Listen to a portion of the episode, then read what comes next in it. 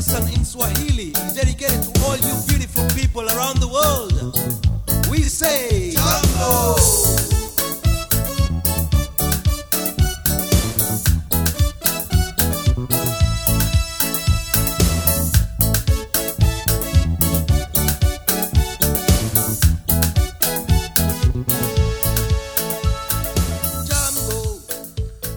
Well, hello and greetings to the Global Mission Podcast. My name is Richard Lewis, your host, as we discuss the issues of worldwide missions and the task of the Great Commission. A few weeks back, Ken, a friend of mine, called to uh, ask me some questions about leadership. He had been asked to speak before some recently appointed missionaries and wanted some of my thoughts and opinions on the subject in his preparation for his teaching. Well, my first question to him was Are you talking to them as potential leaders, or are you talking about how they, as missionaries, will develop leaders? We talked for at least an hour, and because it seems to be a popular subject, I decided to share our discussion on this podcast. Let me start off by saying that I'm not a big fan of the subject of leadership. It's a trendy topic, and I weary with all the books and seminars and conferences on leadership. I hardly ever look at LinkedIn for all the leadership quotes that seems to be a daily activity of so many so called leaders. American pastors seem to be enamored with the subject, as when they go overseas, they want to teach the nationals principles on leadership. Nevertheless, it's an important topic in spite of my aversion to it. In this podcast, I will discuss leadership as it relates to non North Americans and how we, who are foreigners, need to understand that leadership is different in different parts of the world and that it looks vastly different from our Western point of view. As with most of my discussions and teaching, I approach subjects from a cultural perspective as well as a biblical perspective. Whether the subject be about families, marriage, finances, or leadership, a person cannot overlay their cultural model on a different cultural setting. And this to me is one of the dangers of leadership seminars or lectures. I will unpack this later, but my friend Sherwood Lingenfelter, in his book Leading Cross Culturally, states that all of us have what he calls a default leadership habit. Within our cultures, we behave in a certain way, and by default, we both operate and expect others to follow our default leadership principles. And as I told Ken in our phone conversation, missionaries need to be aware of the cultures they are going to and understand their definition of leadership and default leadership habits before they begin trying to teach others how to lead. Now, I'd like for you to get a piece of paper, either now or when you li- listen to this again later on. Get a piece of paper and a pen, as you will need to make a diagram for this study. There are four basic cultural structures in the world. So, as you begin to listen to this podcast, draw a square and then draw a horizontal line down the center and then draw a vertical line down the center which will divide the square into four sections. The top left square write authority leadership. On the top right hand of the square, pin established leadership. The bottom right square, pencil in consensus leadership. And then the left bottom square, write influence leadership. Now, let's go back to the top left square authority leadership. This is probably the most common model in the West. Corporations have a CEO with a multi level management team. I would guess that many churches still operate this way today, though the authority of the pastor varies.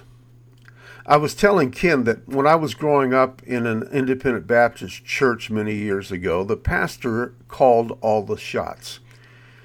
Yeah, there were deacons, but if they didn't vote the way the pastor dictated, they didn't last very long. Why did the church members follow that leadership structure? Well, it was part of the cultural environment of the 50s and early 60s.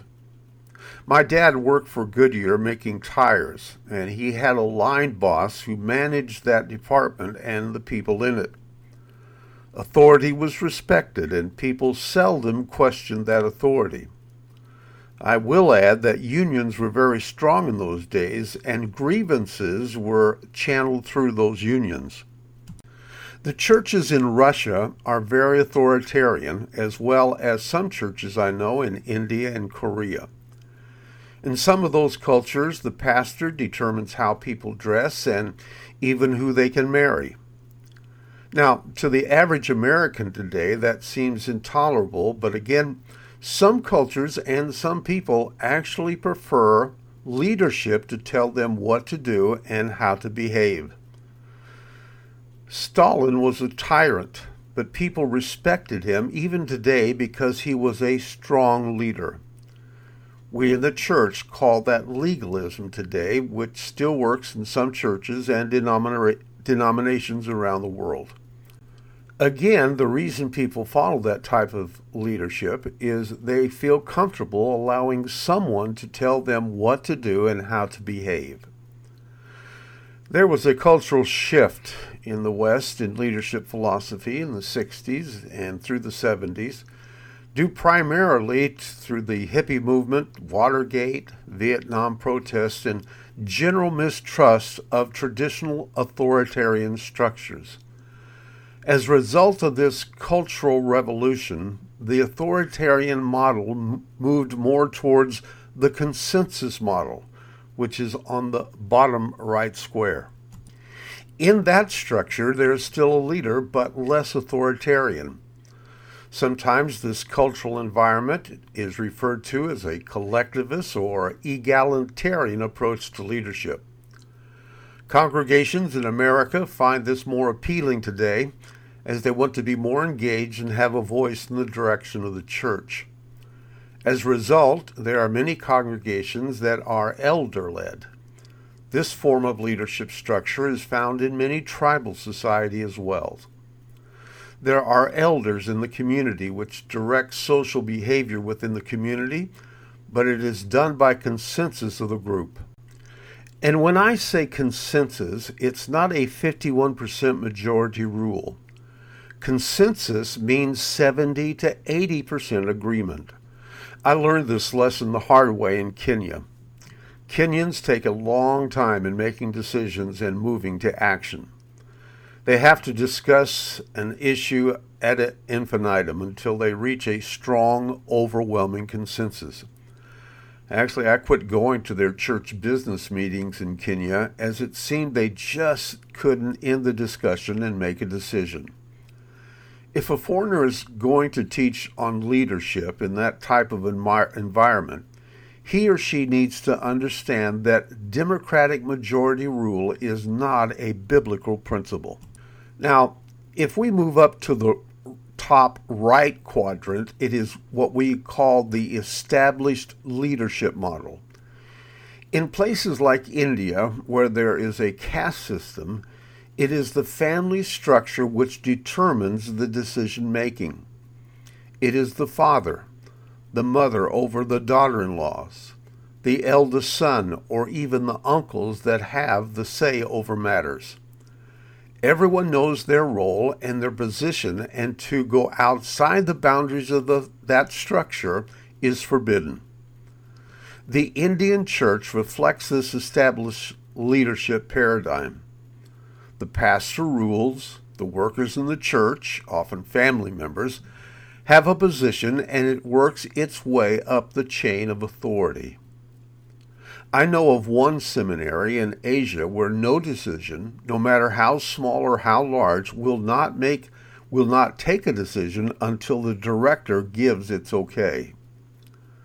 Established leadership looked very much like authority leadership, but the lines of power lie in the family, the caste, the tribe system, more than the position or role like a CEO or a president of a company. After all, a CEO can be fired or replaced, but you can't fire the father or the head of the family. This type of leadership structure is found in many East Asian countries as well. The last leadership environment, the lower left square, is what I call influence leadership. Where the other three cultural environments has structure, the influence model has none or at least minimal. A cell group leader has virtually no authority within the group except to guide the proceedings. Consultants have influence, can make suggestions, but since they are not a part of the corporate structure, their suggestions are just that. They cannot mandate compliance. Non formal influence leadership is in every social environment. In church, a person may not have a formal position, but because they are respected, their proposals or recommendations are given consideration. A person rises to influence in many ways depending on the criterion of the cultural norms. It could be education, age, experience, perhaps their prominent name in the community, or their wealth. Most Americans have influence when overseas because of their nationality and their affluence. This type of influence is, of course, pretty shallow, as after the conference is over, the nationals may or may not follow through on the recommendations of the foreigner. In all four cultural areas of leadership, there are some overlaps to be sure. But the main thing I want to bring out in this discussion is that you or my leadership default habits are not universal leadership principles. So, whether you are a missionary developing leadership within the country you are working, or whether you are a foreigner conducting a leadership seminar, learn how the people see leadership before you launch out in your teaching. As there is no one approach culturally in leadership, there are also no one biblical example of leadership. Abraham was an established leader, as he was head of the household and the clan. David, as king, of course, was authoritarian. Moses' default leadership was also authoritarian. One could argue that the Lord Jesus was in line with influence leadership. He didn't hold an official position, didn't come from a lineage of priests, and his instructions often contradicted the established Jewish teaching, especially of the Pharisees. Actually, the leadership of Peter, Paul, and the other apostles was more influence, and it wasn't until congregations became more structured that authoritarian and established leadership invaded the church. Ken asked me my opinion of the popular notion of servant leadership as it relates to culture. First of all, I think that the concept of servant leadership has evolved into more of a theoretical structure than a biblical principle. If you Google servant leadership, you will see graphs of the inverted top down design. People often quote our Lord's words Whoever would be great among you must be your servant, and whoever would be first among you must be slave of all. But that was his response to his disciples who were seeking prominence in the kingdom. Certainly, the Lord modeled a servant heart, as he went on to say, For even the Son of Man came not to be served, but to serve, and to give his life as a ransom for many. It's my belief that the concept of servant leadership has more to do with attitude rather than style. One can be authoritarian leader and still serve those within his or her company, family, or church. Established leadership, which controls the extended family, business, or political apparatus, can certainly demonstrate compassion and provision for those under their authority. Consensus leadership, by definition, should guide the group to, as the Apostle Paul wrote uh, to the folks in Philippi, do nothing out of selfish ambition or vain conceit, but in humility consider others better than yourselves. Each of you should look not only to your own interest, but also to the interest of others. There are many other issues that needs to be discussed as it relates to cross-cultural leadership, such as cultural qualifications, not just biblical qualifications. How is success measured in a different culture? Is efficiency the standard of a well-led business or church? And by the way, what is success dictated by the culture? Perhaps in a future podcast I will take on these issues, but for now, here are some questions to ponder. First, if you are a missionary, what is your leadership style and is it compatible to the culture? Do nationals follow your leadership, and if so, why? The danger for all of us from the West is that people follow us because of our power and resources that we possess. I do cringe sometimes when I see pictures of supposedly successful programs like orphanages and churches being built, feeding programs, etc., knowing that without those resources, the successful work will come to an immediate halt.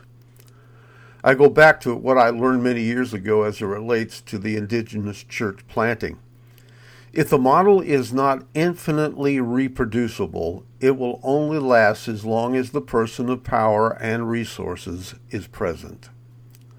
Another question, this time for foreign pastors and teachers. Number one, have you studied the people of the culture before you give your seminar? Secondly, are you relying on your default leadership habits because they work in your culture? And are they truly biblical principles? Like cultures, leaders come in different sizes, personalities, and gifts. But don't forget that all of us are bound and dictated by our culture. And no matter the leadership style, our goal is to have an attitude of a servant even if that leadership style is authoritarian, established consensus, or influence. Until next time, keep thinking, praying, and no matter what we do, that it will bring honor to our Lord and Savior Christ Jesus.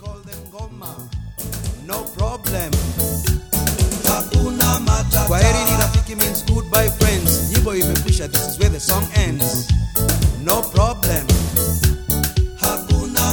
So long friends, kwaherini rafiki. God bless you. Mungu awabariki. No problem.